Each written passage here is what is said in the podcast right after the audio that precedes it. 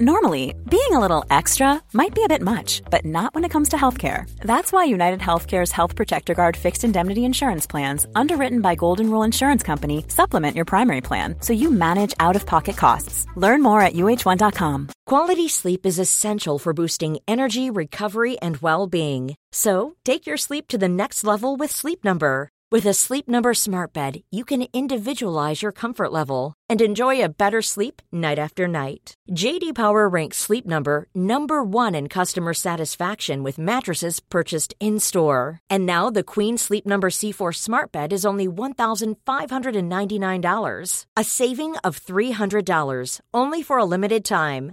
For JD Power 2023 award information, visit jdpower.com/awards. Only at Sleep Number stores or sleepnumber.com. Du kommer nu att få lyssna på Podden om ont. En podcast från smärtlindringsspecialisterna på Kaladrius. Fysioterapeut Tobias Malmheden och klinikchef Björn Rodin delar med sig av sina erfarenheter och kunskaper inom smärtlindring, stress och rehab. Varmt välkommen!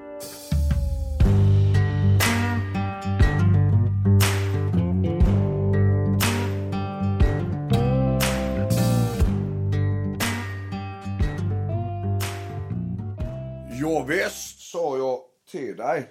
Vi är tillbaks på podden om ont va? Så är det.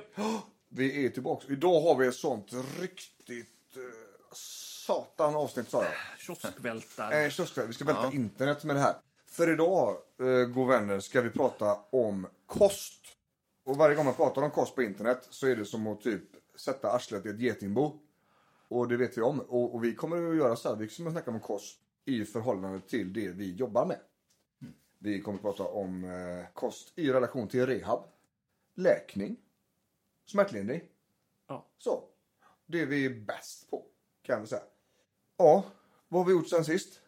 Det har inte gjort så mycket. Det händer nästan ingenting i våra liv. Nej, Nej. inte nå. Vi jobbar ju vidare med boken om ont. Vi håller på att jobba med omslagen nu. Tillsammans med Paros förlag. Vi, eh, vi, jag hade någon anteckning här om att vi gick över, vi, vi ligger runt 60 000 lyssnare i månaden.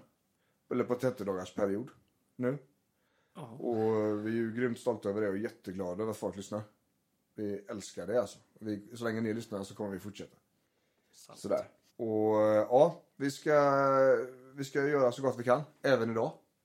Anders är med oss idag också. Stämmer. Jajamän. Yes. Eh, och vem är du?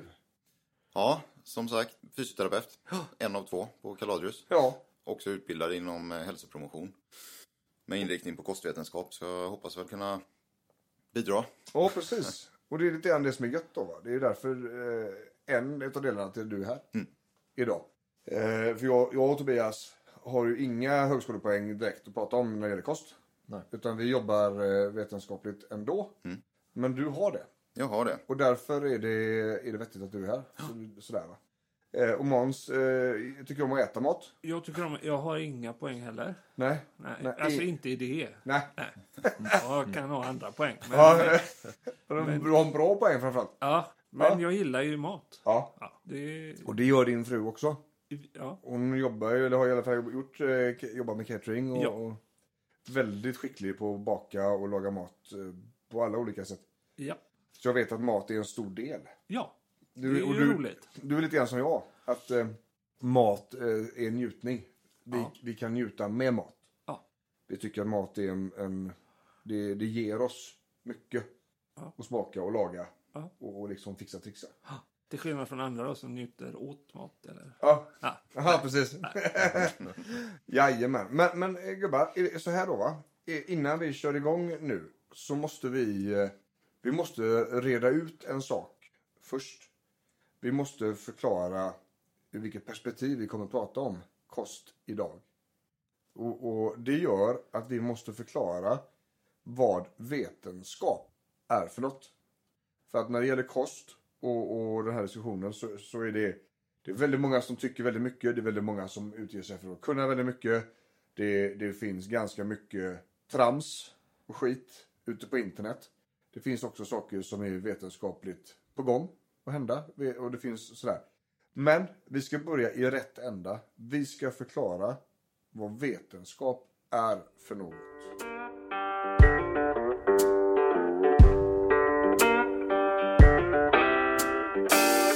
Anders? Ja? Vetenskap. Mm. Vad är det för något? Det är ju ett system, kan man säga. Där man eh, över världen har kommit överens om hur man skapar kunskap och fakta. Eh, inte att man har suttit runt ett bord och bestämt, men att det har vuxit fram ett system där man har överenskomna regler för vad som gäller. Vad som är fakta och vad som är tyckande. Ja. Grunden är det, i det är att göra studier. Eh, oavsett vi pratar ekonomiska studier eller i det här fallet kost och Ja. näringsstudier. Problemet är att en studie kan se väldigt olika ut. Kan ha olika kvalitet. Eh, olika design, alltså olika upplägg. Man forskar på olika sätt, på olika längd, på olika stora grupper och så vidare. Och en studie i sammanhanget är också alldeles för klent underlag för att veta. Det är först när ett antal studier över lång tid har visat konsekvent samma eller ungefär samma sak som man börjar kunna säga okej, vi tror att det här är ändå hyfsat säkert. Det här kan vi säga. Så vi har inte så stor effekt utav enskilda studier som kommer i Kvällsposten. Nej. Som nu visar den här studien det här. Då kan vi inte direkt svänga om hela vårt liv och agera på de rönen. Eh, vilket tyvärr det framställs som ibland. Eh, utan vi behöver tyvärr ha lite is i magen. Lämna det som vi inte vet någonting om därhän. Och jobba med det som är tydligt framforskat.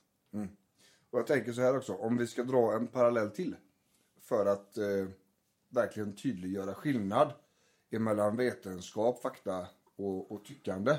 Om vi tänker så här att alla böcker som är skrivna idag, eh, fackböcker, skulle försvinna. Allting skulle försvinna och vi skulle skriva om de här böckerna. Så tids nog så skulle det stå samma sak i de nya böckerna om vetenskap. Men det hade inte stått samma sak om det som inte är vetenskapligt underbyggt. Är du med på tanken Måns? Ja. Och, och där är väldigt viktigt. Där är skillnad. Att man tycker en grej och, och tror en grej. I, i, I förhållande till vetenskap. Vad man faktiskt har forskat fram. Vad man faktiskt har lärt sig ö, ö, över längre tid. Och det ställs ju på sin spets. Alltså det står ju fri, alla fritt att äta som de vill naturligtvis. Ja. Men om vi ska komma med kostråd, om eh, vårdpersonal ska komma med kostråd, Ja. då kan det inte vara ut, upp till den enskilda utövaren att tycka och tänka och tro. Nej. Utan då behöver vi förhålla oss till vad vet vi? Ja. Vad är säkert? Ja. Säkert. Evidensbaserat. Eh, exakt. Evidensbaserat. Det är det vi pratar ja. om. Precis. Och det är ju dessutom så jävla röva att när man forskar. Det här är ju inte en metallbit i ett labb med i ett skruvstäd. Utan det här är svår forskning för att när man forskar så måste miljön som man testar saker i vara likadan för att kunna jämföra resultat mellan varandra. Det är därför det finns eh, vita labbmöss. Det är ju exakt samma DNA allihopa. De är ju liksom klonade för att kunna eh, mäta skillnader i samma miljö. Men människan är en enda stor improvisationsmiljö alltihop. Mm. Därför går det inte att jämföra resultat med varandra på det sättet. Det är så många olika faktorer som inte går att styra över, som inte går att reglera. Och, och, det gör att det är enormt komplicerat. Det är också därför det tar en 10-20 år för ett nytt läkemedel att komma fram. Ja, och med kost så börjar man redan ett par hack, hack efter liksom. För att det blir per automatik sämre studiedesign, sämre studier av att forska på kost. Ja. Just på grund av att man inte kan kontrollera alla de här faktorerna som du kan göra med ett läkemedel i labbmiljö på en labbmus. liksom. Exakt. Och, och det måste man komma ihåg när vi pratar om kost. Så idag när vi pratar om kost, och vi kommer att prata om grejer som folk kommer kanske finna provocerande. Vi kommer att prata om saker som folk har fått resultat utav att utesluta. Där vi säger att ja, vetenskapligt sett så är det inte därför du har fått dina resultat. Utan det är av andra orsaker. Sådär, och vi vet om det. Men när vi pratar i dagens poddavsnitt så handlar det om det vi kan tala om vetenskapligt. Eh, där forskningen har nått fram till den punkten. Är det så att vi inte har underlag så säger vi det. Och det är precis som vi pratar med våra klienter. Ja, nej, forskningen har inte hunnit fram där så det är svårt att säga vad det beror på. Men, men funkar det för dig så fortsätt liksom. Lite grann så. Och forskningen är ju också en, eh, en riktning. Det vi vet just nu är fortfarande eh, bara en riktning när man kommer till individnivå. Och det är därför också det är så svårt att ha det här, men det funkade för mig. Bara för att, ja okej det funkade för dig men det kanske du, du kanske fungerade på ett annat sätt än vad den generella befolkningen gör. Och då är det fortfarande så att forskningen säger så här och så kanske du fick effekt här borta på något annat sätt. Men det, det var din grej, du kan inte säga det funkade för mig därför kommer det funka för alla andra. Så är det. Och det, det gör det komplicerat. Det är också därför vi ska försöka hålla tungan i rätt mun idag. Vi ska alltså prata om kost i relation till läkning utav skador, rehab och smärtlindring. Det vi gör. På gruppnivå, om man lägger till det. Och spinna vidare på Tobbes Ja. resonemang nu. På gruppnivå. Va? Vi- Vilket innebär då att eh, man är ju, som Anders sa, det står ju fritt för alla att äta som de vill. Vi har argument som, som stödjer läkning, rehab och smärtlindring. Och det är så vi jobbar. Och det, den, den frågan får ju ofta på konsultationerna. Åh, hur tänker ni med mat och dieter och sånt där? Ja, det är lite grann det vi kommer in på idag då. Hur vi fungerar eh, runt detta. För att när man jobbar med rehab, kroppen, människor, träning, eh, fysiska förmågor och så vidare, då är maten central. För det är via maten vi får in vårt bränsle. Och vi hade en grymt fin diskussion innan vi åkte hit idag. Eh, vi fastnade, som vi gör på Kaladius. Vi, och där glömmer man liksom bort tid. Att, att vi börjar prata om en sak och så blir det så intressant och så hittar vi vinklar som vi kommer fram till och bara fan det här är ju så lysande. Eh, Och då kommer fram så här, vi har en del klienter just nu som har en enorm trötthet i kroppen, det vi kallar för fatig. Eh, Det kan vara sjukdomsrelaterad fatig, alltså man är så trött så att det går inte att röra sig för att man vill bara sova. Av olika orsaker. Men då har vi sprungit på en del där kosten har varit lite svag. Man har fått i sig för lite energi. Och då kopplar vi det till tempot i kroppen. Stress, det vi pratade om i stressavsnittet. Sexans växel med gasar tills det rasar. Och, och då drog vi den här liknelsen vid bilen. Det spelar ingen roll vilken växel du har i. Det spelar ingen roll att du växlar ner om det inte finns något bränsle. Är du med på vad jag tänker Måns? Ja, jag är helt med. Därmed är, har vi också flyttat upp kosten ett par hack i betydelse när det gäller energi kvar efter jobbet till exempel. Ja. Som vi pratade i avsnittet om vårdpersonal. Vi kommer in på andra yrkesgrupper nästa år. Men energin är så central för oss. Vilket också ni kommer märka under dagens avsnitt att det är liksom där vi landar hela tiden. Det handlar inte om upp och ner i vikt för Kaladius. Faktum är att det skiter i vilket. Så om det inte är vikten är ett problem då. Vi kommer in på det sen. Men, men eh, det spelar ingen roll hur mycket vi växlar ner. Om det inte finns bränsle i tanken. Då spelar det ingen roll om det ligger på nollans växel. Finns det inget bränsle så går inte bilen. Kör man på sexans växel och det inte finns något bränsle så går inte bilen heller. Det är ganska enkelt. Nu blir det reklam! Vill du komma i kontakt med vår klinik i Stockholm eller Göteborg? Då tycker jag att du ska gå in på kaladrius.se och fylla i ett kontaktformulär där. Så för att köra igång den här showen då. Så börjar vi i, i rätt ordning tänker jag. När ni har hört den här podden under tiden som den har gått och så vidare. Då har ni förstått det att, att smärta är, är viktigt att bli av med. Vi måste få ner smärtnivån. Ni har också fått höra att kroppen prioriterar smärta före allt annat. För det är ett akut hot mot kroppen och så vidare. och så vidare. Det är väldigt mycket som händer i kroppen när vi har ont. Alltså måste smärtan minska. Och då ska vi börja med det där. Just, där Anders.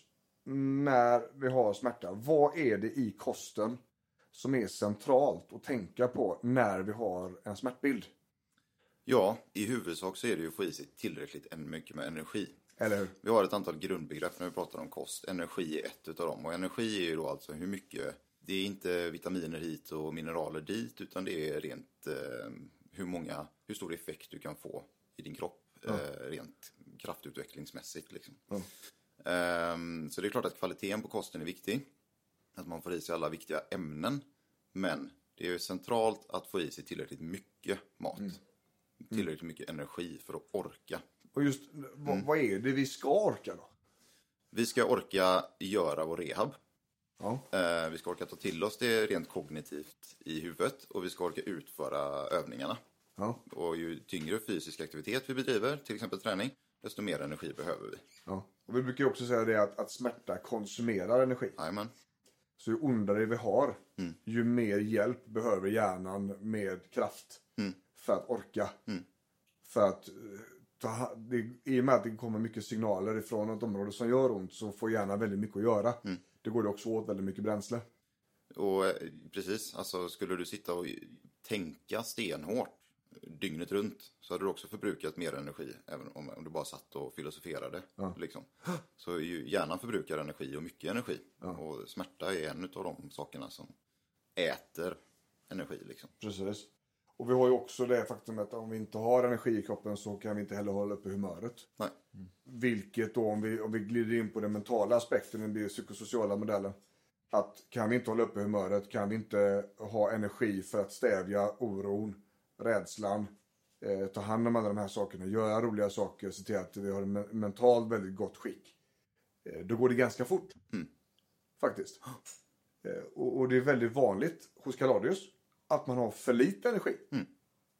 Väldigt vanligt. För att, eh, som vi snackade om förut, om jag har ont så kommer aptiten att minska. Kroppen kommer inte att prioritera aptit, kroppen kommer inte ens prioritera matsmältning. Eftersom det är ett annat system igång. Det är inte rest and digest som är prioriterat utan det är fight or flight. Tvärtom systemet så att säga. Det är också så här att eh, eh, när vi har ont så är det väldigt lätt att vi blir nedstämda ju. Det är klart att man blir opepp och ledsen när man har ont och inte kan göra samma sak som man gör med polarna eller jobba eller få det här sammanhanget. Då blir det ännu sämre aptit. Och, och glider man då ner i en depression eller en utmattning, en utbrändhet tack vare att man har haft för ont för länge och det har varit för mycket. Då blir det ännu sämre aptit.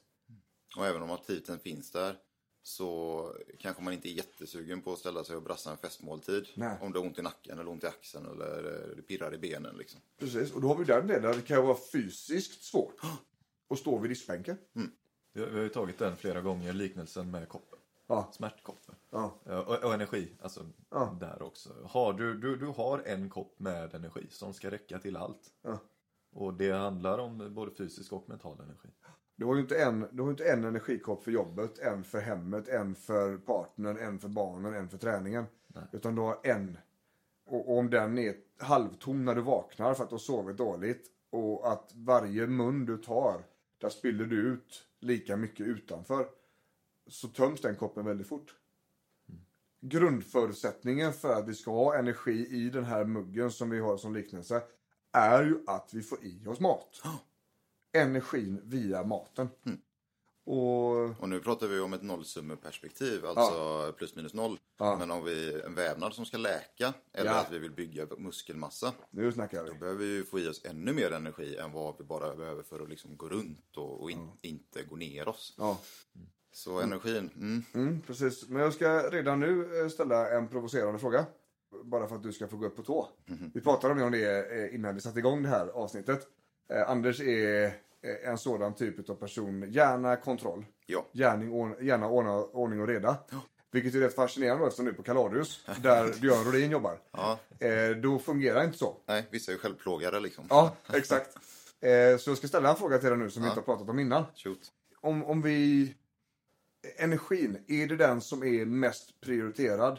Om du fick välja mellan att jag äter ingenting och att jag äter skumtomtar. Mm. Vilket är då bäst för mig? Att äta skumtomtarna. Eller hur? Det är rätt sjukt och det är lite provocerande. Varför är det så? Det, det är för att alltså det ena tillståndet så går vi in i svält. Ja. Ehm, och det är klart, äter vi dålig kost, eh, och med dålig menar jag kanske ensidig eller du får brist på vissa näringsämnen. Till exempel bara äta skumtomtar. Det kommer uppstå sjukdomar, det kommer uppstå problem och det kommer inte vara, leva under optimala förhållanden. Men alternativet att inte äta någonting eller att äta för lite då kommer göra att du successivt stänger ner funktioner i kroppen och, och, och, och tappar i utveckling. Så går- det är pest eller kolera, men som vi sa häromdagen, att, eh, vad sa vi? Pesten var mycket, mycket värre. än- Ja, än alltså, kolera. jag hörde det någon som sa det. Eh, Det här uttrycket pest eller kolera. De bara, du väljer ju kolera alla dagar i veckan. För kolera är en magsjukdom som går att bota. Pesten, nej nej. Nej. Där dör du. Ja. Eh, och så var det med det. Så att uttrycket i grund och botten är ju egentligen fel. Ja. Inte ens det uttrycket fick vi använda faktiskt. Det var det också fel. Jaha, Ja, tack som Alla fan. uttryck blir fel. ja. Det, Vi, Tobbe tog ju reda på det vid ett annat avsnitt. Det här Ja, med koka en groda. Jajamän. Nej, nej, den stannar inte kvar där. Nej. Den dör inte i det vattnet. Den hoppar ju fan ut. Ja, den tar sig ur då. Så det blir ju... Nej. Så döpa om podden. Podden om uttryck. Ja, ja. Podden om ord- ordstäv ja precis. Nej, men, men så är det ju. Va? Så att centralt vid smärta då, första punkten ut där, det är ju tillräckligt med energi. Och det är där vi börjar på Kalorius också. Finns det tillräckligt mycket energi in eller håller individen på att gå bort sig för att man inte äter och dricker ordentligt? Vi har full respekt för att det kan vara så. Vi har också full respekt för att när huvudet börjar bråka så tittar man sig i spegeln och så känner man sig tjock och ful och äcklig och vill gå ner i vikt samtidigt som man har ont. Ta bort energi för att man ska komma ner i vikt och i form. Och det är direkt kontraproduktivt när man har smärta. Så är det. För då tar man bort energi som du behöver ha till det andra viktiga. Men vi har också full respekt för att hjärnor fungerar på det här viset. Att människor fungerar så här. Det gör vi också. Det, det, jag med. Jag tycker också att jag, när jag har opererat mig och liksom kroppen full med morfin och inte kunnat röra på mig. Jag är liksom tunn på överkroppen, det, det är mage, det blir mjöligt. Man ser ut som skit alltså. Och, och en självbild som inte stämmer överens med den man vill ha. Naturligtvis kommer hjärnan gå den vägen, men vi måste finnas där som en handbroms och förklara att det är inte läge nu. Vi tar hand om det där sen. Vi lovar. Vi ska hjälpa dig i form här till sommaren. Inga problem, du kommer vara så snygg som du vill där. Men just nu så får du inte lov att banta. Du får inte lov att gå på, på, på en, en kalorirestriktion för att komma ner i vikt. Just nu är det så. Och om vi får prioritera, även om vi får in en klient som är jätteöverviktig och som har skitont. Eh, så länge vi inte bedömer att övervikten är problemet, som till exempel vid knäartros, höftartros. Det är en annan situation. Men så länge vi inte bedömer att övervikten är ett direkt akut problem så får de fortsätta att vara överviktiga. Liksom. För att smärtan måste gå först. Energin måste in. Och, och det är också väldigt centralt. Du tappar ju vikt, ja. Men du tappar också muskelmassa ju. Eh, Har vi något eh, att säga där Anders? Ja, inte egentligen. Det, räcker egentligen så. Men det, det, är, det är ju egentligen det hela bodybuilding-sporten, idrotten, går ut på. Att gå ner i vikt inför tävling och fortfarande behålla så mycket muskelmassa som möjligt. Ja. Men inte ens de som, eh, på pappret i alla fall, har stor, stor kunskap och stort, stort engagemang. Eh, Och lägger många, många timmar på att träna och äta rätt. eh, Bibehåller all sin muskelmassa. Nej. Utan går du ner i vikt så tappar du Ja, fett, men också muskelmassa som i sammanhanget är väldigt, väldigt viktig för att kroppen och smärtan ska Ja. må så bra som möjligt. Speciellt om vi har en rehab-situation då. Liksom. Ja, jajamän. Och en läkning. Vad, vad säger vi, alltså just själva läkningen där. Om vi har en kaloribrist och, och näringsbrist. Eh, hur, hur vet du någonting om det här hur läketiden försämras? Eh, I relation till hur mycket du äter liksom? Jag har inga siffror, inga, det beror på hur stor skadan är och hur, hur mycket underskott vi pratar. Vill det sig illa så blir det aldrig riktigt återhämtat så, som, som, det, som det är tänkt. Alltså det säger sig självt, ska du bygga ett hus och du saknar eh, konsekvent 10 plankor, Ja. då blir det ju glesa väggar och det blir eh, glesa takstolar liksom. Och det regnar in. Så, så liksom. Det Svårare än så är det inte. nej, faktiskt inte.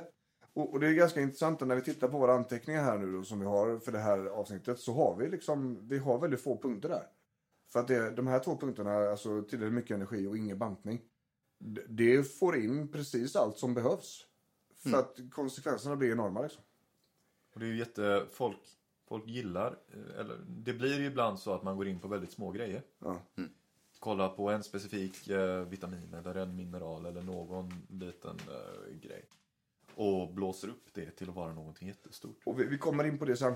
Just när det gäller brist på X ger Y. Ja, ja men just, och, och, men just att ta, ta hand om dina... Lägg grunden först. Ja. Ta hand om dina stora saker först. Sila inte...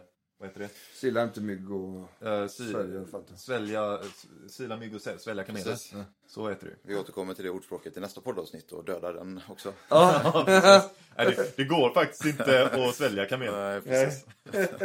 Ja, nej, så är det. Och om vi då går vidare härifrån det som är centralt vid smärta och går vidare till nästa punkt som är centralt vid läkning.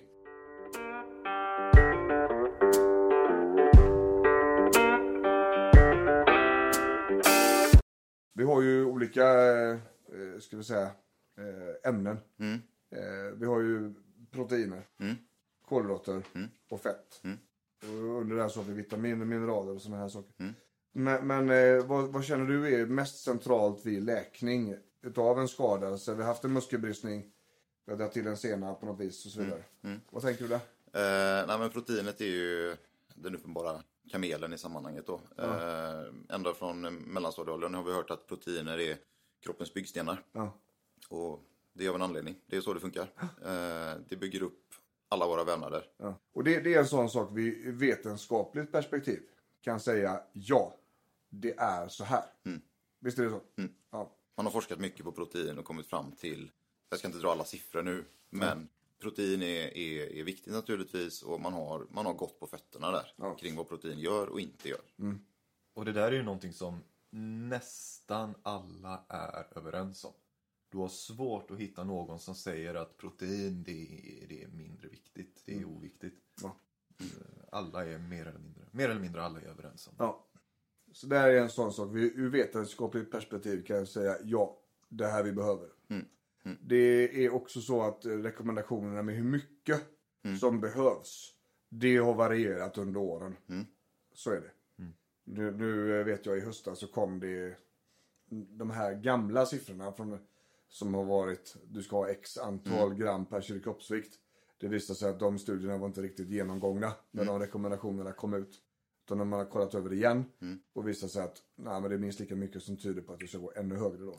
Och då kommer vi tillbaka till forskningen. Ja. Att det vi visste för tio år sedan var inte falskt då, men vi vet annat nu.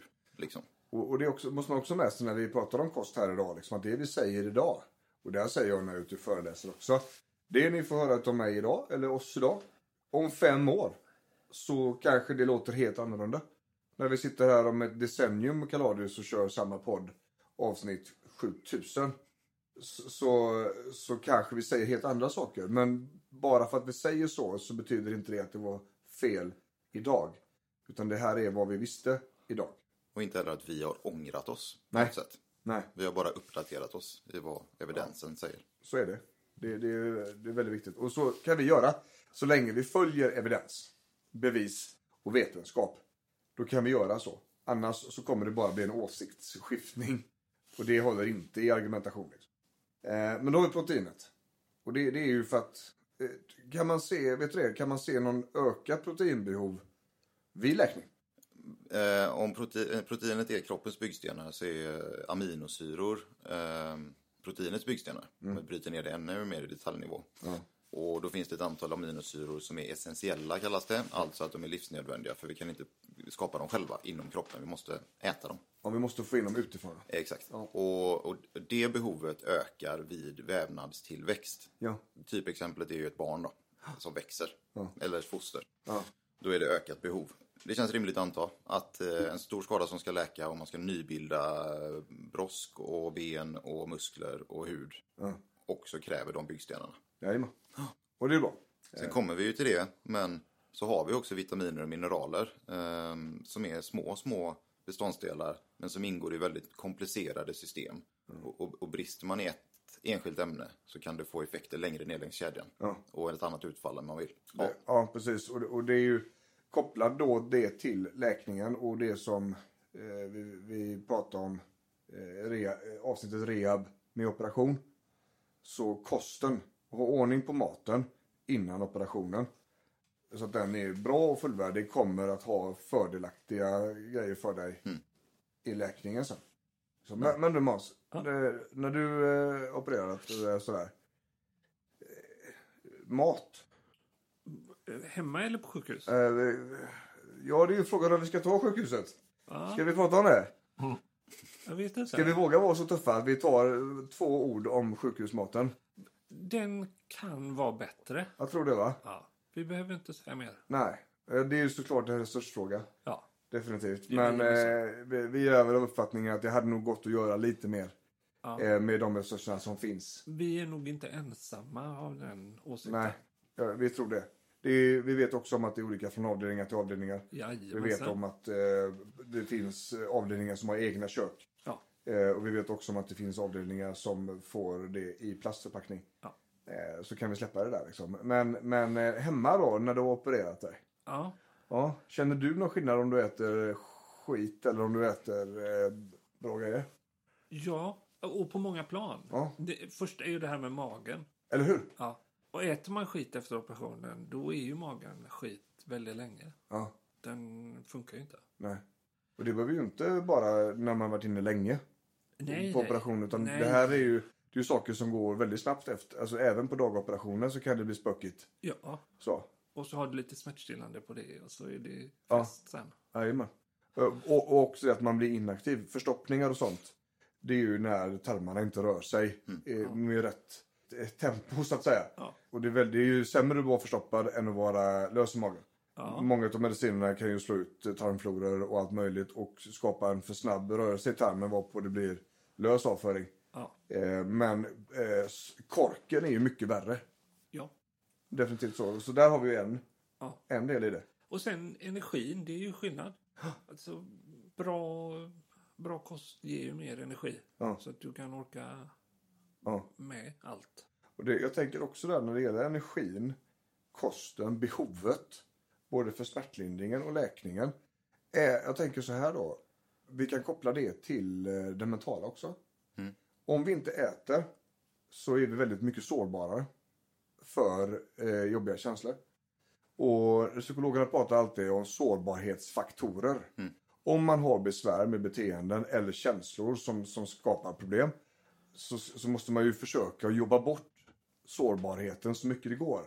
Sömn är ju en sån sak, men också energi är ju en sån sak. Är du låg på energi, eh, att du har fått för lite mat i dig, så är du också mer sårbar för ångest, stress, som i sin tur höjde beredskapen, eller hur?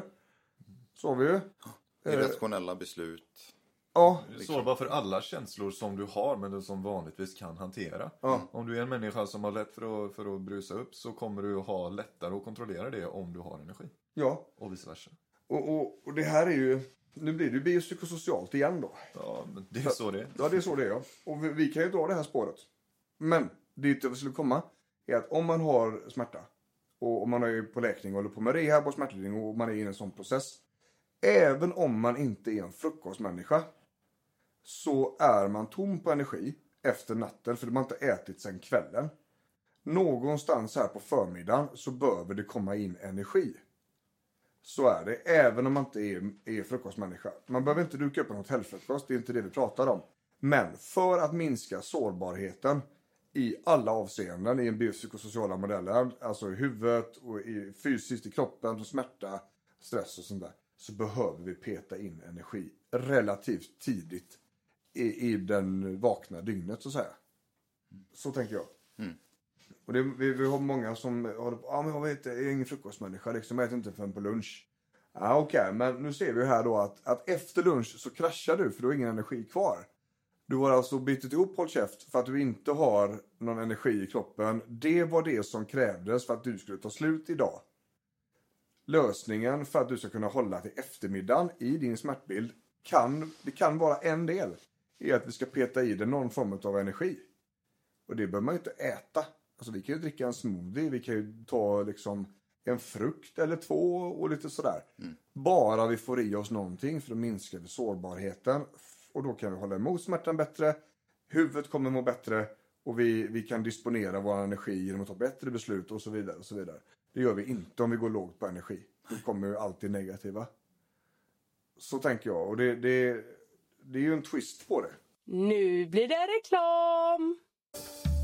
Vill du komma i kontakt med Kaladius för en effektiv rehab och smärtlindring? Fyll i kontaktformuläret på www.kaladius.se så ringer vi upp dig. Ska vi då gå vidare på, vi har, vi har spaltat upp ett par stycken vanliga goda grejer. Som vi pratar om och som vi läser om på internet och vi vet att det finns mycket diskussioner runt det här. Vi ska sätta de här grejerna i relation till rehab och läkning och smärtlindring. Yes. Och den kommer bli eh, riktigt spännande och det här tror vi att det kommer ta fart på diskussionerna.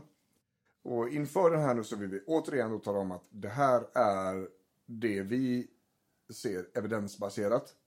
Det är så här långt vetenskapen har hunnit fram.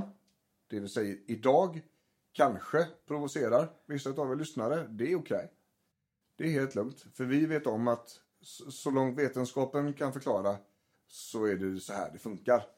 Eh, om tio år när vetenskapen har kommit längre fram så kanske det är ny kunskap som vi har här. Men just idag så är det så här. Och jag tänker så här, ska, ska vi börja ovan, eh, högst uppifrån eller? Ja, Ja visst, vi, det finns, det är också en trend här nu i samhället som heter antiinflammatorisk kost. Man ska alltså äta på ett speciellt sätt för att minska inflammationerna i kroppen. Då skulle jag vilja börja med att fiska upp Tobbe där. När vi pratade om inflammationer. Eh, vi pratade under rehab utan operation avsnittet. Ja, Hur en sidepreparat minskar inflammationer och det kan hämma läkning. Precis. Vad tänker du där? Ja, men Finns det ett självändamål med att bli av med alla inflammationer man har? nej. Eller hur? Nej, det finns inget. Det är inget självändamål. Nej, Verkligen inte. nej, Uh, inflammation är inte the bad guy. nej. Inflammation är blåljuspersonalen. Ja, precis. Och tar du bort blåljuspersonalen från en olycksplats då kommer ingenting att hända. Sen finns det ju, ska jag också nämna sammanhanget, sjukdomar som accelererar inflammationer och som blir eh, stora problem. Då har vi de reumatiska sjukdomarna. Reumatism, eh, fibromyalgi, Bechdrevs, eh, eh, de här sakerna. inflammatoriska tarmsjukdomar. Jajamän, Crohns och de här ja. Men, men Anders, walk us through it. Ja. Vad eh, vet vi? Ja, det, det kommer ju med risk låta som en, ett band som upprepar sig då. En Japp. skiva som hackar. Men vi har för lite stöd i forskningen för att rekommendera extra mycket gurkmeja eller vad det nu kan vara. Eh, och så vidare. Man behöver naturligtvis tänka på det vi har pratat om innan för att se energi och annat. Men man har inte särskilt mycket stöd i eh, forskningen för enskilda li- livsmedel som driver upp eller driver ner inflammationen i kroppen. Däremot kan man se att med hög bukfetma och eh, fysisk inaktivitet och, och, och annat som kanske är förknippat med en dålig kost ofta, det går ju ofta hand i hand och sådana här bitar, där är inflammationen högre i kroppen. Men nej, vi kan inte direkt säga att, att det finns en inflammatorisk kost eller enskilda läkemedel, livsmedel ska jag säga, som har den här effekten. Ja, och då ska vi också säga, nu blir det lite twist igen. Jag vet att eh, reumatikervården har ju rekommenderat, eller inte rekommenderat, men, men eh, är, är öppna för att låta patienterna pröva den här typen av kosthållning. För det är det det handlar om, kosthållning. Det är ju inte, man ska inte lägga på gurkmeja med allt, utan det handlar ju om ett helt koncept liksom. Eh, för det är mer do no harm. Det, det kommer inte att skada eh, om du väljer en viss typ av livsmedel. Och för vissa personer så funkar det. Och det är tillräckligt för dem att rekommendera dem. Då är vi tillbaka på det Tobbe pratade om i början. Att vi har ju forskning på gruppnivå på friska individer. Och sen finns det ju mängder med avsteg därifrån. Individuella variationer och, och särskilda grupper naturligtvis. Nu pratar vi ju om rehab i ett allmänperspektiv. Och har man en inflammatorisk sjukdom så bör man ha en dietistkontakt. Jo. Eh, som kan hjälpa dig i detta. En vårdutbildad personal som, som har kunskap kring just livsmedel, kost, kostmönster och den sjukdom du drabbas av. Och, och för att inte tala om att om man, om man tror väldigt mycket på, på en speciell, speciell diet eller en speciell antiinflammatorisk grej eller vad som helst. Då kommer ju placeboeffekten in i det också och den grejen kan ju göra att man faktiskt mår mycket bättre. Visst? Ja, placebo är ju riktigt tufft. Det är skit. Det är en riktigt mäktig förekomst, tycker jag, i kroppen. Det är skithäftig grej. Eh, vet du hur placebo fungerar? Japp. Det vet du? Ja. Vet du hur nocebo fungerar? Det här hade vi i något annat avsnitt. Jag pratar lite grann om det. Ja, det är ju Ja. tvärt emot då. För det var jag som Ja, sa något. som inte fick eh, asyl i världen. Anders, kan vi inte ta två ord bara om placeboeffekten?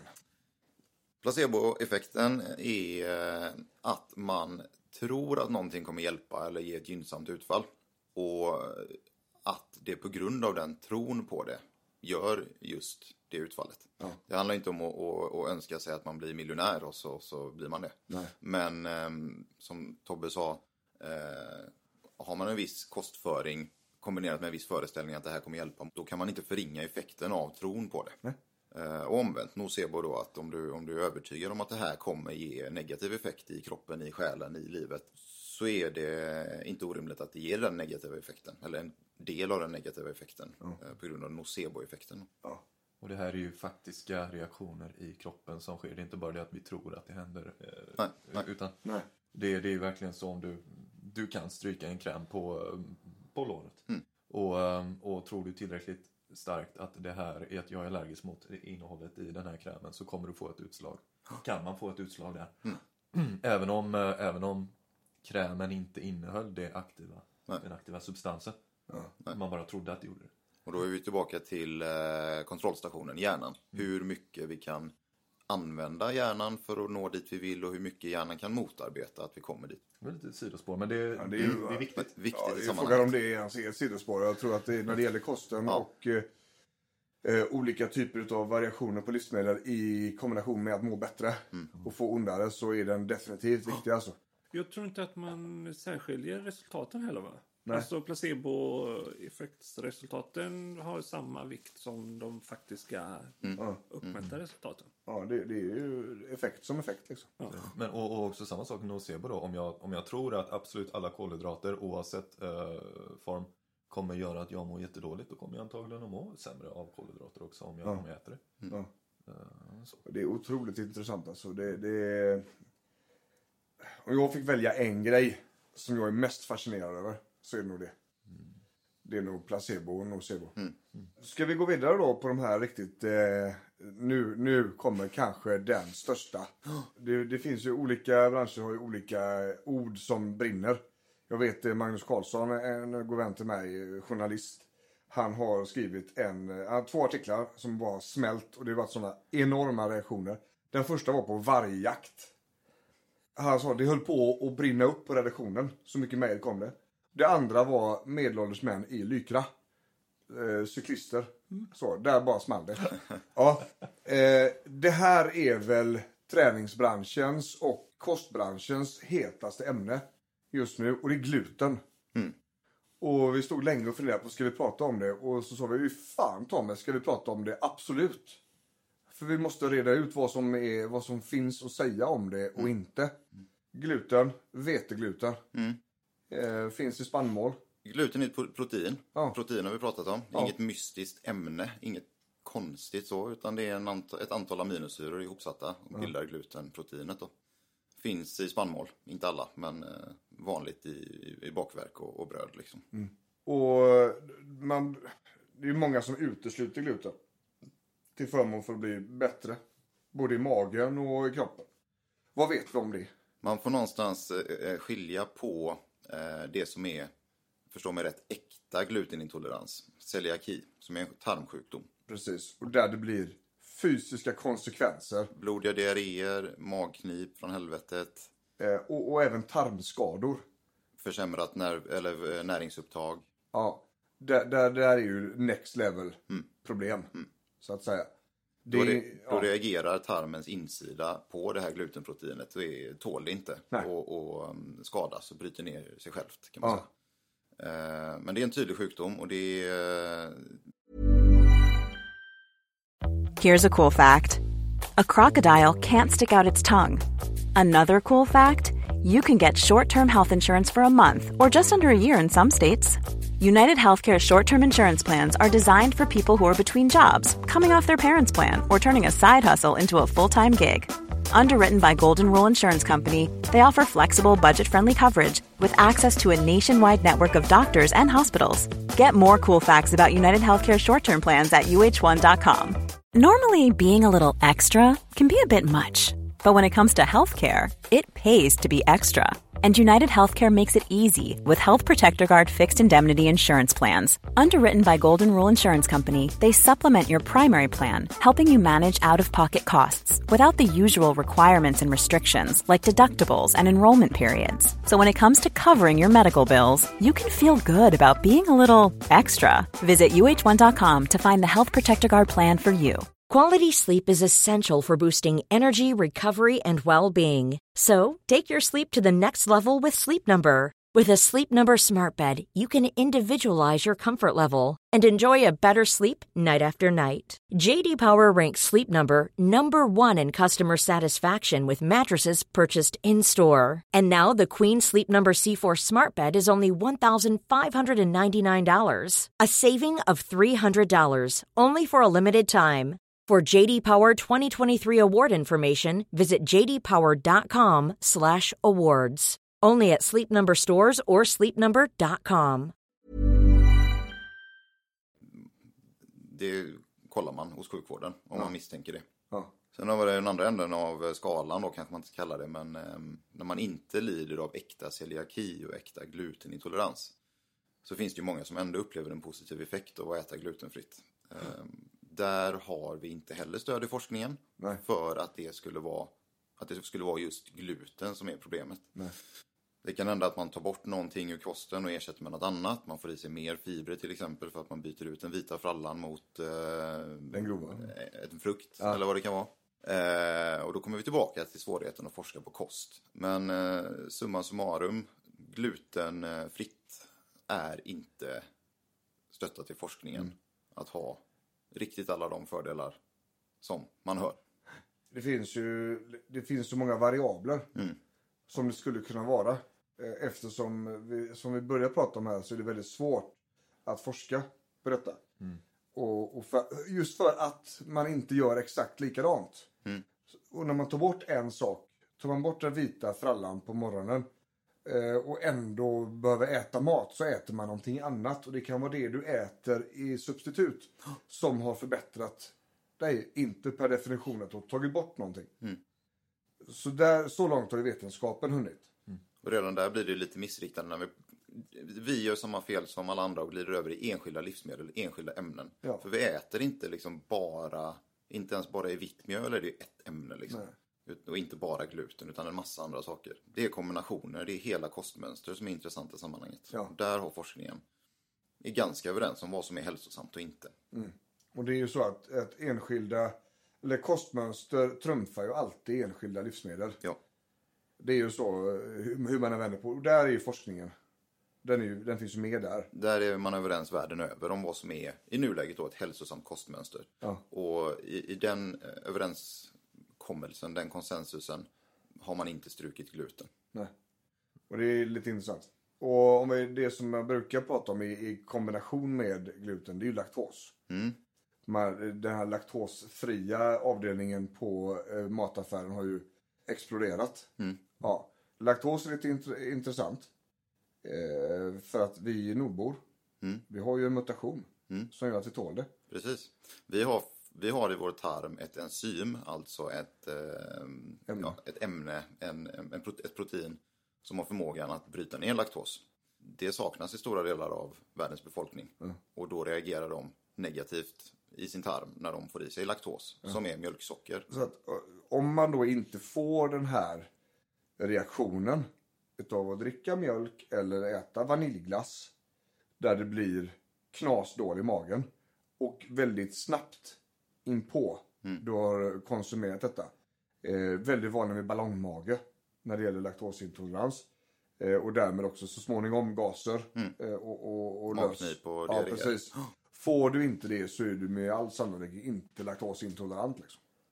Och då finns det ingen anledning att stryka det ur kosten. Nej. Det, det är av den anledningen man vill stryka laktos, om Ja. man är laktosintolerant och får ont i magen. Precis, för det finns ju ingen vidare stöd i forskningen för att det skulle vara negativt på ett annat sätt. Nej. Eh, Sen har vi ju det, här, det är väldigt många där som argumenterar för att men, eh, barn dricker bara mjölk ur bröstet de första bla bla bla. Och, och att vi därför inte skulle vara gjorda för att, för att dricka detta. Men där är vi inte forskningen. Så enkelt var det. Mm. Ja, Finns det något man kan äta ohämmat egentligen? grönsaker. Ja, om vi stannar vid grönsaker så fördelen med dem är att de är ganska energifattiga ofta. Alltså att du kan äta stora, stora mängder innan du överkonsumerar. Jätteintressant. Ja. Kött, Anders då? Ja, Köttet. kött. Vad är kött? Jo, det är ju eh, rött kött, alltså eh, nötkreatur och, och fläsk. Eh, vi har vitt kött som är fågel och fjäderfä. Eh, man brukar ju inte kalla kött för fisk, men det är ju ändå eh, Animaliskt protein. animaliskt protein. Ja, precis. Det finns vissa risker med det röda köttet.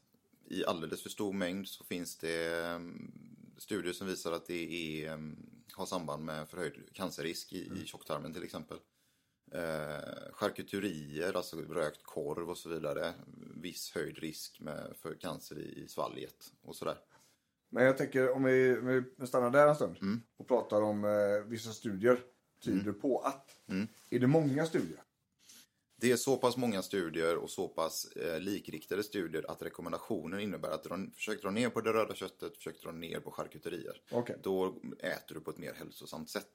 Och då, om, vi, om vi då drar det här till hur vi eh, i början Mm. pratade om vetenskap, hur det fungerar. Så är det tillräckligt många, tillräckligt många studier nu som pekar åt liknande håll. Så att myndigheter och eh, andra rekommendatörer så att säga, Mm. eh, väljer att nu är vi så pass långt framme just idag att vi vill nog att folk äter mindre här. Mm. Nu är det vettigt att ge en rekommendation. Eh, Vilket ju också, om vi tar köttet då, kan ju dra miljöaspekten. Yes. Det, det, det tar väldigt hårt på miljön eh, med, med köttproduktion. Ja. Köttproduktion i allmänhet och det, det röda nötköttet i synnerhet. Ja. Ehm, Och vi är ju ett blandätardjur så att säga. Vi ska ju äta mest kanske då en vegetarisk diet med inslag av kött. Har jag läst någonstans. Sen finns det fördelar med kött. Det är ju protein som sagt, animaliskt protein. Det innebär att vi har mycket lättare att ta upp det proteinet och vi har, det är väldigt mycket mer protein i animaliska livsmedel än många vegetariska. Animaliska produkter innehåller också järn i en form som är lättare för oss att ta upp än järn som finns i vegetabilier och växter. Så det är klart det finns fördelar men man behöver, man kan med all säkerhet dra ner på vad ska jag säga, medelsvenssons köttkonsumtion utan att hamna i ett farligt läge och tvärtom hamna i ett mer hälsosamt miljöpositivt läge. Ja. Och det är ju också väldigt intressant. För det, det är ju, nu pratar vi om kost i relation till rehab och smärtlindring och sådär. Men oavsett vad man eh, jobb, jobbar med i sin kropp så är vi alla påverkade av miljön. På något vis. Eh, och, och det kommer ju en dag vi inte kan eh, konsumera som vi gör. Eh, och då är jag på inget sätt någon fanatiker. Eh, i detta, utan det här är liksom fakta. Forskning. Forskning, vetenskap. Det, vi måste börja tänka redan nu. Jag läste någon tidningsartikel och såg någon reportage på tv häromdagen bara. Att, att det är fler som eh, skär ner på köttet nu. Eh, och det, är- det är vettigt. Det, vi tror det är rimligt. Alltså det, det säger vetenskapen också. Eh, vi var ju inte karnivorer eh, i grund. Alltså bara rent Köttätare. köttätare. Nej. Utan eh, vi har ju ätit det som fanns på träden och som fanns i marken. Och när vi kom över kött så åt vi det också. Människoarten är ju extremt anpassningsbar. Alltifrån inuiter på Grönland som nästan bara äter kött och fett från sälar då. Till eh, vissa stammar i Afrika som i princip livnär sig på honung stora delar av året. Ren kolhydratskost liksom. Ja. Och alla de här har överlevt genom tusen år. Sen kanske det inte är optimalt ur ett hälsoperspektiv. Men vi är extremt anpassningsbara. Ja, fast å andra sidan kollar du på den här afrikanska stammen som bara äter honung. Det, det är ju inte säkert de har samma sjukdomar som vi har. Det lär de väl inte ha, men de lär inte heller ha samma miljöaspekter som vi har. Exakt. Inte samma livsstil. Så då är vi tillbaka på svårigheten att studera. Är det verkligen honungen eller är det något annat i livsstilen Ja. som gör att det här är bättre än Precis. något annat? är det inte asbest i luften? Så, så säg. Ja, precis.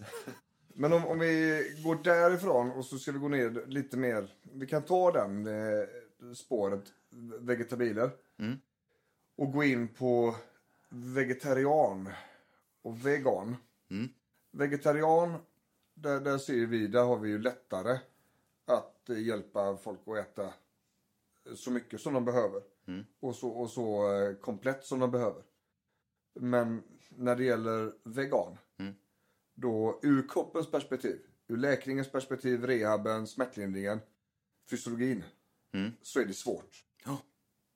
Ja. Det är komplicerat. Det är inte omöjligt, men det är jättesvårt. Det kräver stor kunskap, stor medvetenhet att inte fuska för mycket. Utan du behöver tänka på vad du stoppar i dig eh, i princip varje måltid.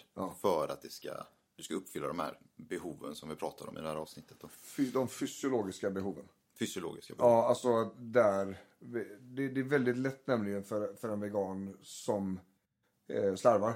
och får näringsbrist Mm. Av olika slag. Och därför är det, det kräver så otroligt mycket kunskap och, och fakta och självkännedom. Mm. Och, och, så det är svårt. Eh, Och när, det, när vi får in klienter till oss som är veganer då, då, måste vi, då får vi nästan börja om vi har såklart smärtlindringen som, som prio ett då. Men därefter så är det kosten alltså som är prio två. Där vi kanske då får se, okej men får du i dig allting du behöver? Eh, vi vill gärna ha en matdagbok och se över det här och så vidare då va. Men vad behöver då en eh, vegan? Vad behöver de tänka på extra mycket för att faktiskt inte få näringsbrist? Vad är, vad är grejen? Ehm, man behöver framförallt se över det här med proteinet. Ehm, äter man kött eller animaliskt protein i alla fall, då, då behöver man inte tänka. Då, då, då går det per automatik. För att där finns allt vi behöver i, i rätt mängd eller tillräcklig mängd. Äter man inte några animaliska produkter alls, då behöver man kombinera vissa livsmedelsgrupper med varandra för att kunna skapa vissa aminosyror som inte är eh, möjliga att tillverka i kroppen. Ett annat ämne är ett vitamin, ett B-vitamin som heter B12. Eh, Det finns bara i animaliska livsmedel. Och där behöver man som vegan tillskott Ja. för att inte få brist på det. Och det, det här är ju, vi, har, vi lägger ingen värdering hur man väljer att äta, hur man väljer att föra sin diet, vad man har för eh, moraliska kompasser och så vidare. Eh, vi har full respekt för alla typer av människor. Ur kroppens perspektiv däremot eh, så är det en utmaning att vara vegan. Det kan till och med vara en utmaning att vara vegetarian. Den bedömer vi ändå är lättare. Det behövs mindre insatser där. För de flesta som vi träffar då. Liksom. Men om vi går vidare, om vi släpper den eh, och så går vi in på eh, tillskottsdelen här. Det var en grej vi höll på att glömma där igår när det skrev det här jag bara vrålade rätt ut. För fan. Detox. Ja, alltså det här är ju... Detox, Anders. Kan vi ta den innan jag nämner ordet kvacksalveri? Ja, detox är att man under en period väljer att utesluta stora delar av det man äter. Eh, kanske börja dricka lite juicer och, och, och shaker och annat i syfte att man vill rena kroppen från gifter. Ehm, vi har ett stort organ i kroppen som tar hand om våra gifter. Det är levern. Funkar inte den, då är man eh, dödligt sjuk. Eh, och det märker man ganska snabbt på olika sätt om levern är, har ballat ur. Så att kortfattat kan man säga så här. Om, ja, du, du behöver alltså inte en detox om levern är dålig. Du behöver akutsjukvård. Eh, och, och du är alltså synnerligen allvarligt sjuk. Du kommer behöva dialys, alltså byt, rena blodet i en apparat var fjärde timma. Eh, på sjukhus alltså. Det, du har inget val. För du håller på att dö. Du behöver ingen detox i fyra olika dryckesformat över eh, två veckor. Nej, du kanske mår bättre om, event, du kanske eventuellt mår bättre genom att köra en detox men då handlar det ju inte om att du renar kroppen från gifter. Det är ju det som är huvudbudskapet egentligen. Så det enda den tömmer det är plånboken. Den tömmer alltså inga gifter i kroppen. Vad händer om man tömmer... Eh, Plånboken? ja, jo, det vet jag vad som händer när man tömmer den. Det behöver inte. Nej, men om man tömmer eh, levern och sådär på, på allt den har samlat på sig. Den är uppbyggd på att, att oskadliggöra gifter, bryta ner och, och ta hand om. Sen Okej. finns det ju eh, gifter som vi inte kan ta hand om. Tungmetaller och, och Ja. kvicksilver och annat. Eh, Det är ju bland annat därför man inte ska äta för mycket östersjöfisk. För att där är situationen ohållbar. Men en fungerande lever som inte är sjuk, de- den tar hand om de potentiella gifter som vi sätter i oss. Om det inte är ur ett miljövidrigt perspektiv. Ja. Bryter ner och skiter Ja. av liksom. Så att eh, eh, detoxen, där är ju uteslutande för att tjäna pengar på människor som söker hjälp för att må bättre. Om vi pratar detoxprodukter, sen kan man ju köra sin egen detox på avkok och annat. Men Ja, ja, man kanske får en effekt och känner en viss eufori och annat. Men Det renar inga gifter. nej, precis. Och, och eh, hälsoeffekterna, placeboeffekten är ju inte att förringa så att säga. Nej. Eh, och mår man bättre så mår man bättre. Punkt. Men, men vi vill inte att ni betalar massa dyra pengar och köper massa specialgrejer i, i reningssyfte, detoxsyfte. För det funkar inte. Eller väljer att detoxa när, vi, när ni är inne i en rehabperiod. Där Nej. vi ska läka och bygga muskler och så ska vi vidare. alltså inte göra heller. Nej. Och där det, alltså detox är så dåligt så det är inte ens någon idé att prata om evidens där. För det är knappt som man har börjat att kika på det där va. Det finns väl i stort sett... Jag tror inte ens att det är så tydligt definierat vad detox är. Nej. Eh, för det är, finns i vissa kretsar och det kan vara helt olika kurer Ja. beroende på. Ja, precis. Vetenskapen har liksom inte ens kommit därhän att det är värt att titta på. För att det är så långt ifrån vetenskap redan innan. Att det är ingen idé liksom. Så där, där har vi den. Och då är vi inne på det här med kosttillskott. Och det finns ju ur det kroppsliga perspektivet rörelseapparaten. Jag kanske har ont i en led. Kanske lite grus i knäna och så vidare. Eller jag har eh, sådär. Eh, Då finns det en del olika kosttillskott som eh, brukar saluföras mot att faktiskt fungera för, för verken. Vi har dat, vi har skrivit upp två. Eh, MSM. Martin Sigurd Ma- Martin liksom. MSM. Ingen aning. Det är sån trend.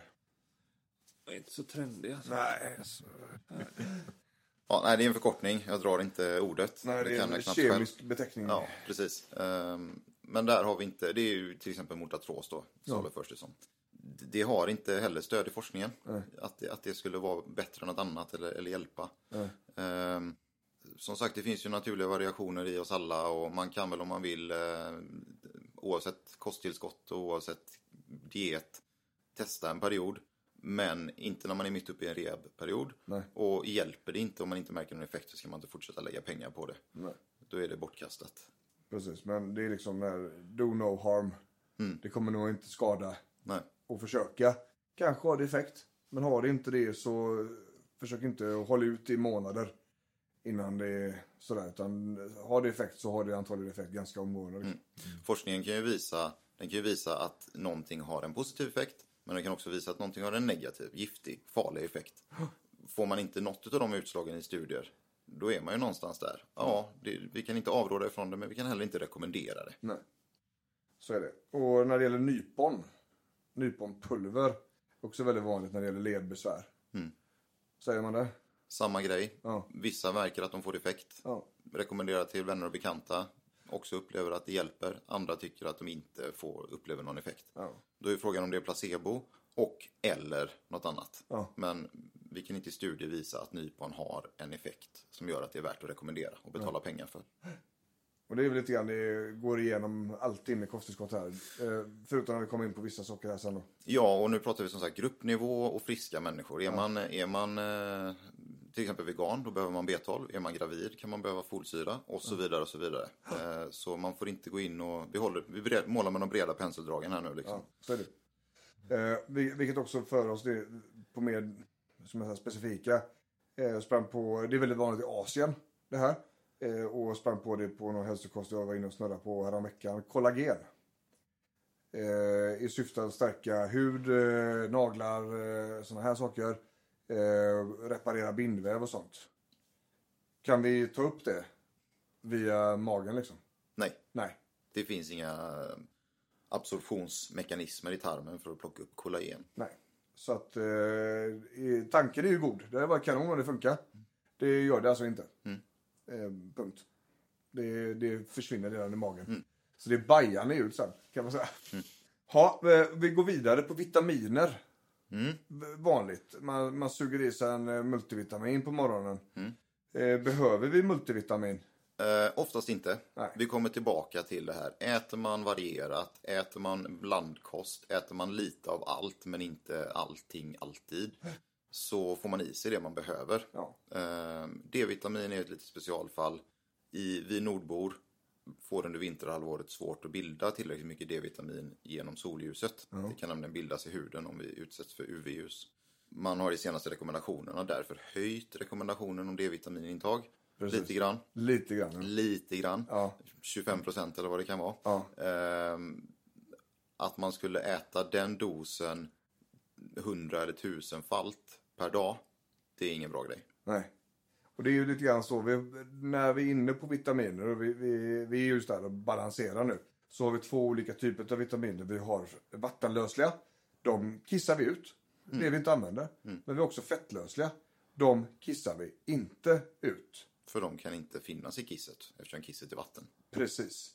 Vilket innebär att du kan faktiskt förgifta dig själv genom att överkonsumera de fettlösliga vitaminerna.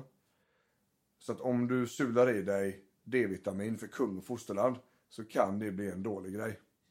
Och det är samma med det är A, E, D och K-vitamin. Liksom. Ja. Ehm, så där får man vara lite försiktig. Men som Anders sa till mig igår, eh, så vilket de allra flesta mjölk, mjölkerna idag är D-vitaminberikade. Och eftersom om vi inte har ilatåsintoleranta och inte får måsmage utav... Eh, eh, och- Måsmage. I vilken du fattar ju. Du fattar ju själv. Ja, ja. Jag behöver inte förklara mig. Nej, nej, nej, nej. Får du inte måsmage utav, utav att dricka mjölk eller äta vaniljglass så är du inte laktoseintolerant. Då kan du lika gärna dricka mjölk. Gör du det så är behovet täckt. Får du det ett glas mjölk om dagen så är det färdigt. Ja. That's it. Svårare än så var det inte. Du behöver inte gå och handla massa vitaminer på burk och sula i dig. Eh, C-vitamin, samma sak. Mm. C-vitamin har ju väldigt liten påverkan på immunförsvaret, vilket ofta är det man äter det för. Mm. Men du kissar ut det som du inte använder. Liksom. En viktig vitamin, som alla andra, andra Ja. vitaminer. Inget magiskt på något sätt. Eh, en paprika, en röd paprika innehåller mer C-vitamin än eh, en apelsin Ja. till exempel. Som man tänker är själva sinnebilden av C-vitamin. Ja, även potatis. Eller en potatis. Ja. Så det eh, finns i jättemånga livsmedel, nästan alla frukter och grönsaker i princip. Så eh, Precis. det täcker man också med varierad kost. Ja, och, och då kommer vi in på det. Nästa grej, det här. När har vi brist och när behöver vi mer?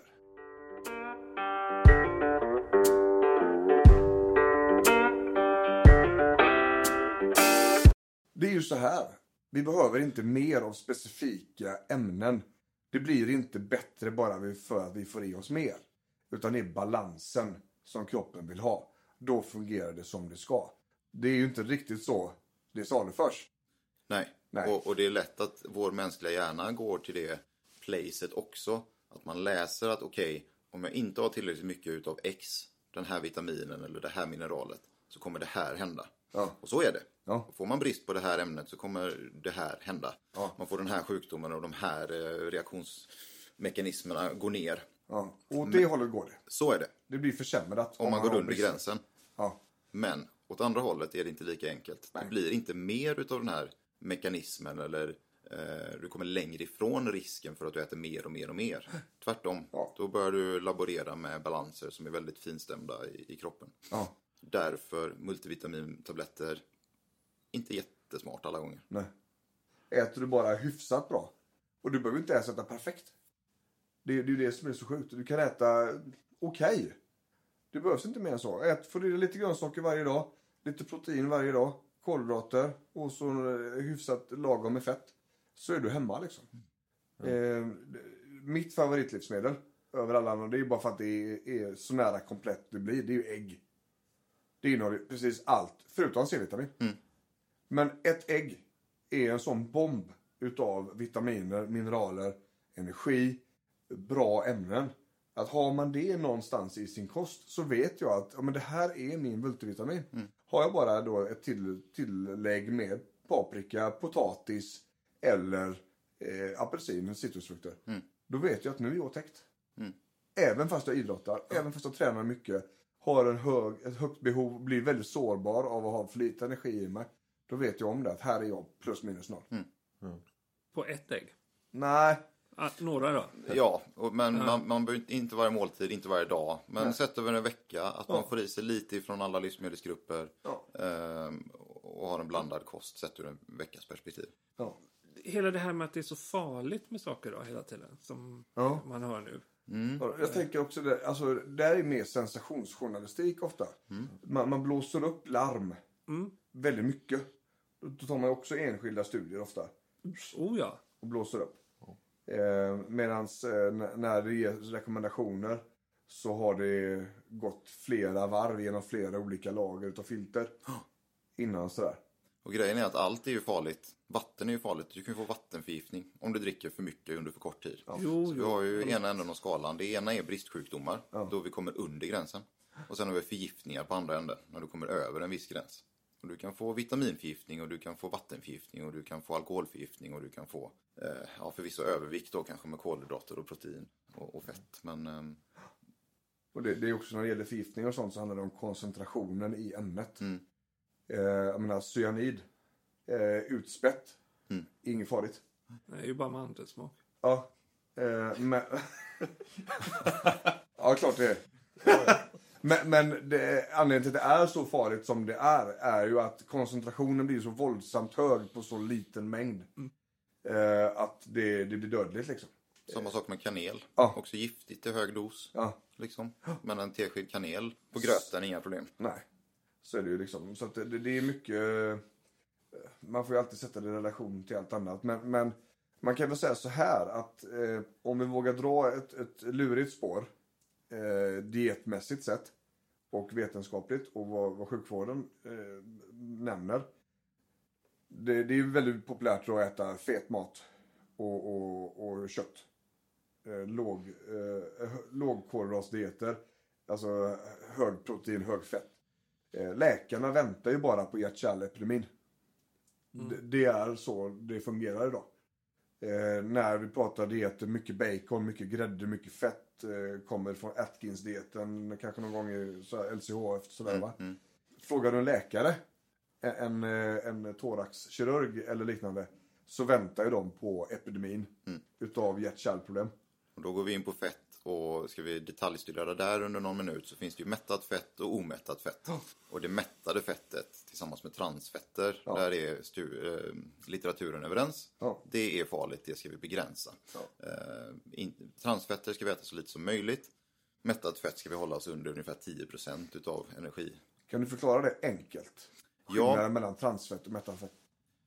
Inte jätteenkelt. Det är kemiskt. Det beror på hur fettsyrorna ser ut, fettmolekylerna. Helt enkelt. Det är inget du märker eller smakar.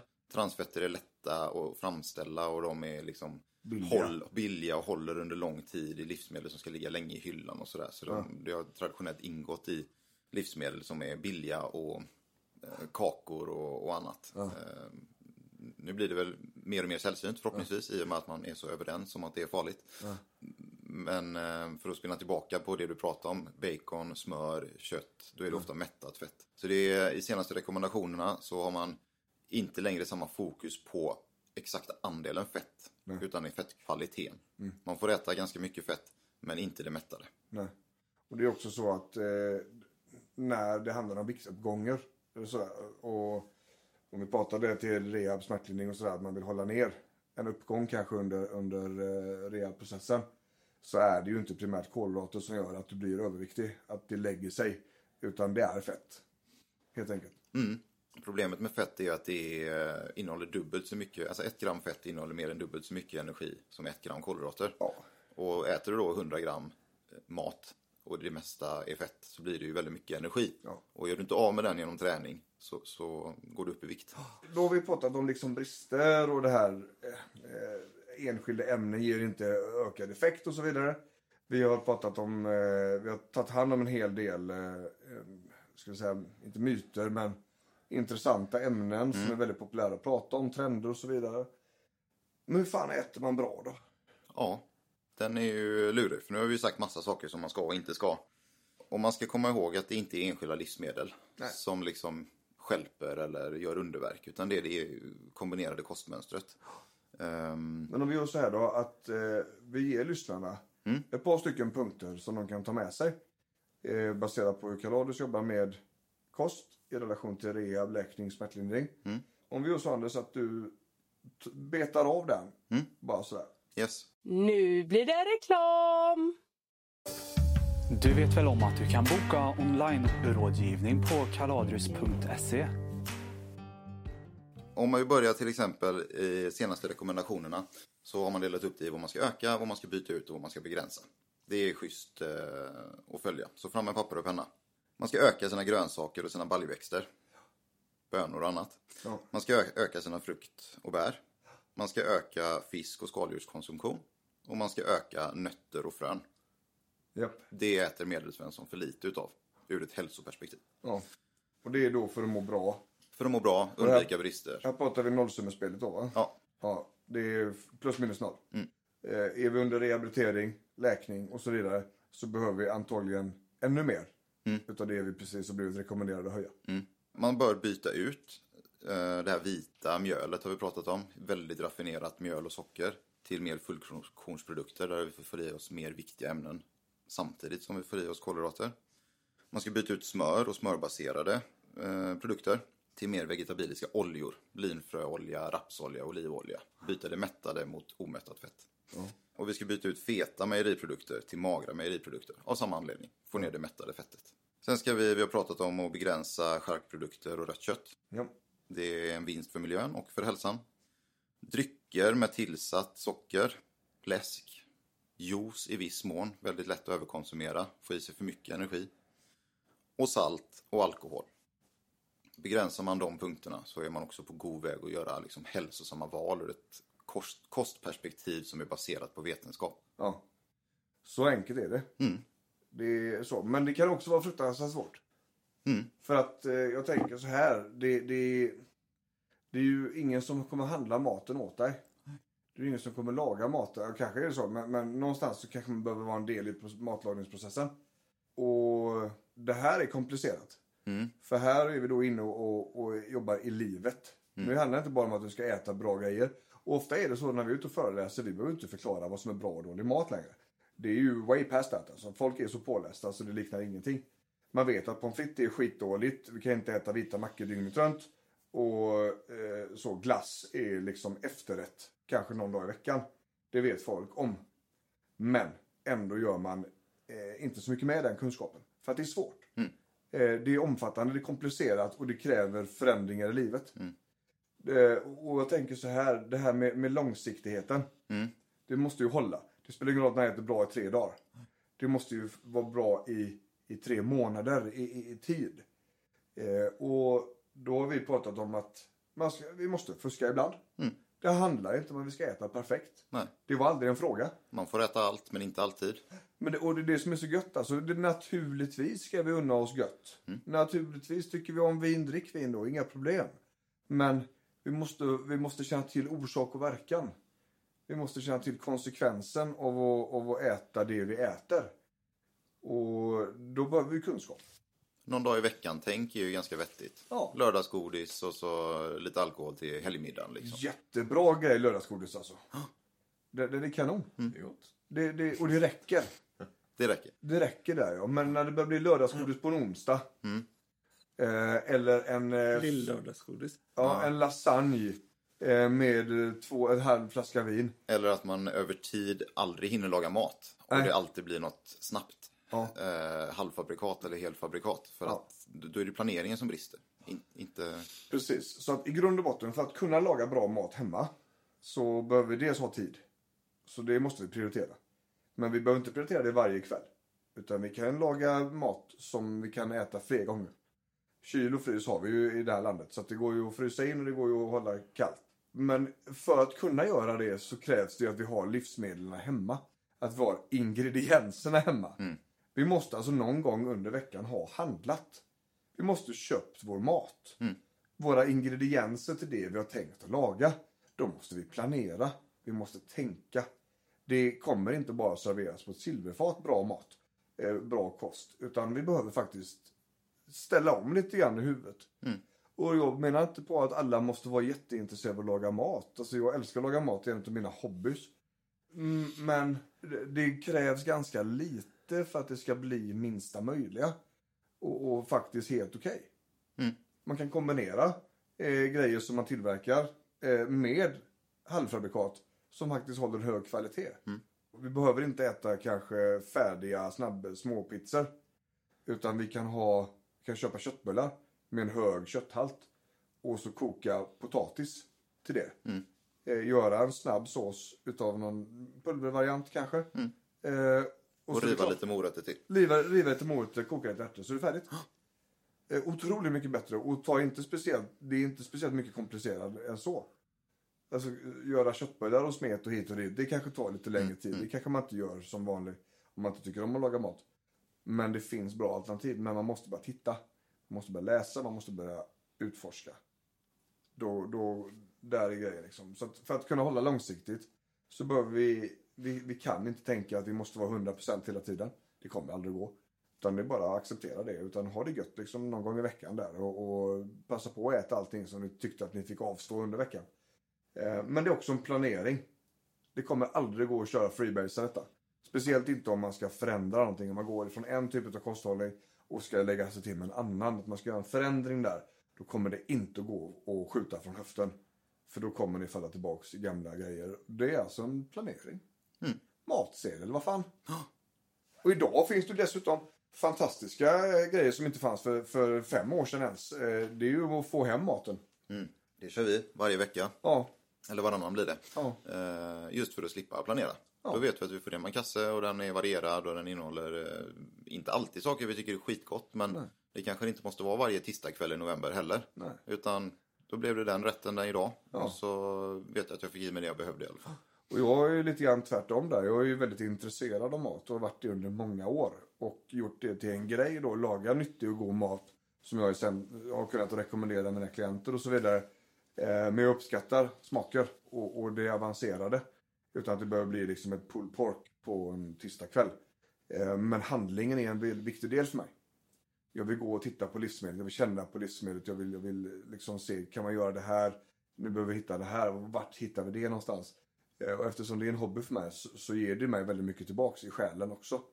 Plus att jag då kan laga mat till min familj. Och, och få till och med mina små flickor, eh, 8 och 11 år gamla, och tycka att en hemmagjord potatismos är bättre. Mm. Eh, För att det är så man gör. Mm. Eh, Så när de får i sig pulvermos, vad fan är det här? Nej men det är inte så det smakar hemma. Nej men det är olika saker liksom. Mm. Mm.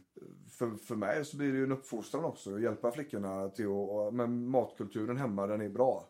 Den är stabil och vi lagar mat och vi gör det tillsammans och vi äter tillsammans. Eh, Och det är bra livsmedel hela vägen. Så det blir grej för mig. Men så behöver man inte ha det. Tänker jag. Det är ju de som är helt ointresserade. Mm. Vi kör en macka istället till middag och så är det bra. Och vi har respekt för det också. Mm. Det, det, alla, behöver, alla är inte likadana. Alla är liksom inte stöpta i samma form. Men ur vårt perspektiv, när det gäller kost, rehab, smärtlindring, läkning. Så behöver maten vara bra. Mm. Är den inte bra så behöver den bli bättre. Då är planering, det långsiktiga, är viktigt. Och eh, förutom då att köpa, eh, alltså handla grejer och laga grejerna. Så tycker jag då att man ska vara väldigt medveten om att matlådor går att äta även hemma. Det behöver inte, man behöver inte äta matlådan på jobbet. Den går att äta hemma vid köksbordet. Det innebär att man kan frysa in mat och tina upp till hela familjen när man kommer hem. Det hade vi ett jättebra system eh, hos, eh, hos farsan. Det var kanske, vi hade till och med en lista på, eh, på frysen där det stod hur många av varje sort det fanns. Och så var eh, lappen där det stod, det, det stod liksom på sidan av eh, burken. Som man lätt kan se utan att behöva ta ut det. Det var, det var, det var ett fint system. Jag saknar det lite. På på tal om Rainman-ordning. Ja, men det... Fan, min själ fick ju så här ett ryck här nu och bara imploderade med den kontrollen. Ja, Det, det var lite av en diskussionspunkt faktiskt om hur, hur mycket av Rainman-ordningen vi skulle ha. I wonder why. Ja. Men där har vi två ytterligheter. Ja. Och båda är okej. Och båda levererar bra mat. Ja, faktiskt. Så att det, det, alltså det finns inget som är eh, mer rätt än det andra. Det viktiga är att man får i sig det man behöver ha. Och för att, för att kunna få det så måste man också kunna ta beslutet att jag vill det. Och för att vilja det så måste man ha kunskapen Eh, om hur det funkar. Och det är den vi hoppas vi har bidragit med här idag. Eh, så jag tänker så här att vi ska dra ihop säcken. Lite sådär gött. Jag ska försöka göra en sammanfattning av detta. Vi började prata om hur vetenskap fungerar. Vi började prata om att det är vetenskap vi ska prata om idag.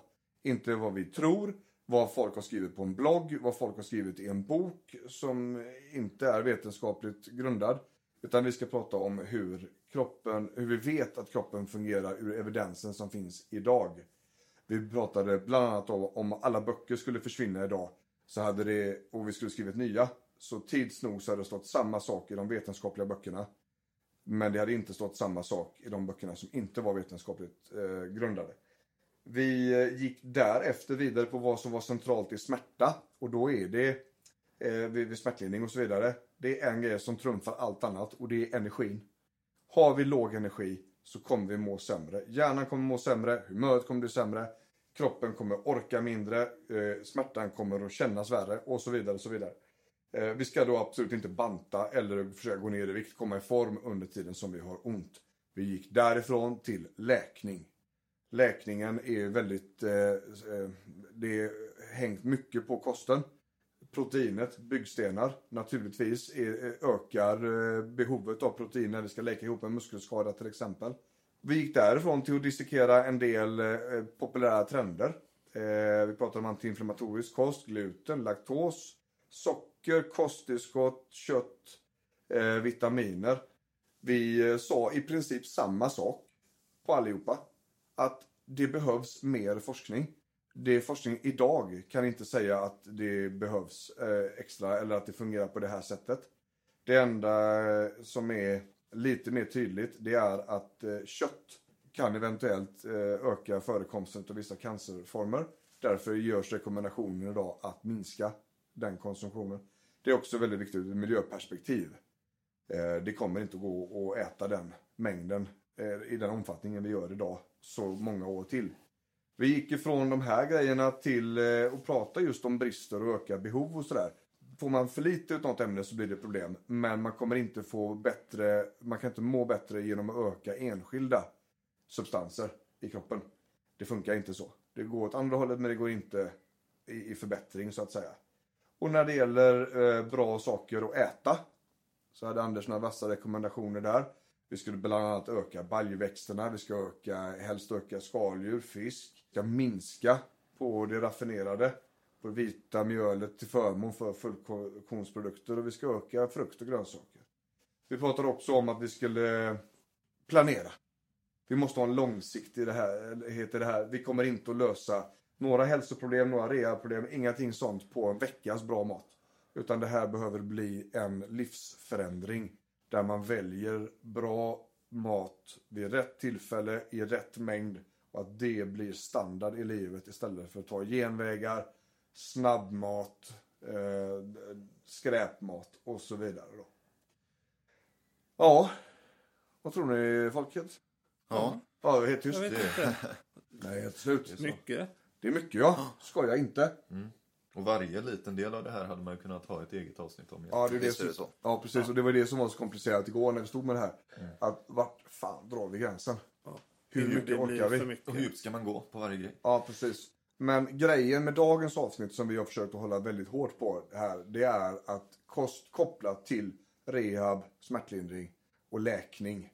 Det är det vi har pratat om idag. Mm. Eh, det är den fokusen vi har. Vi har haft lite små spår av, avsides, men i grund och botten så har vi landat i det vi jobbar med. Och det är det här vi pratar med våra klienter om varje dag. Mm. Kaladius.se eh, om man vill läsa mer om oss och komma i kontakt med oss. Podden om ont, snabel kaladius.se om man vill eh, höra av oss mer. Sådär. Eh, det är bara att höra av sig. Vi älskar att prata. Kom gärna fram på stan och, och säg hej om ni känner igen någon av oss. Det är inte för att jag tror det Anders. Så att, så. Men, men ibland. Ja, vi får se efter det här avsnittet. Ja, så. ja, visst. Det välter hela internet. Plötsligt händer det. Plötsligt händer det. Så får ni förorten i Göteborg, Björn. Anders. Tobias? Måns. Säger vi hej!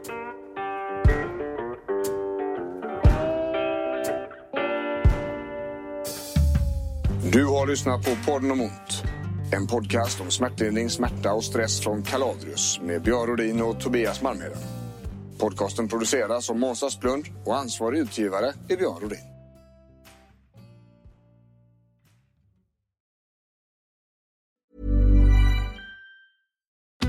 Join us today during the Jeep Celebration event. Right now, get 20% below MSRP for an average of 15178 under MSRP on the purchase of a 2023 Jeep Grand Cherokee Overland 4xE or Summit 4xE. Not compatible with lease offers or with any other consumer incentive offers. 15,178 average based on 20% below average MSRP from all 2023 Grand Cherokee Overland 4xE and Summit 4xE models in dealer stock. Residency restrictions apply. Take retail delivery from dealer stock by 4 1. Jeep is a registered trademark. Don't you love an extra $100 in your pocket? Have a TurboTax expert file your taxes for you by March 31st to get $100 back instantly. Because no matter what moves you made last year, TurboTax makes them count. That means getting $100 back and 100% accurate taxes only from Intuit TurboTax. Must file by 331. Credit only applicable to federal filing fees with TurboTax full service. Offer can be modified or terminated at any time.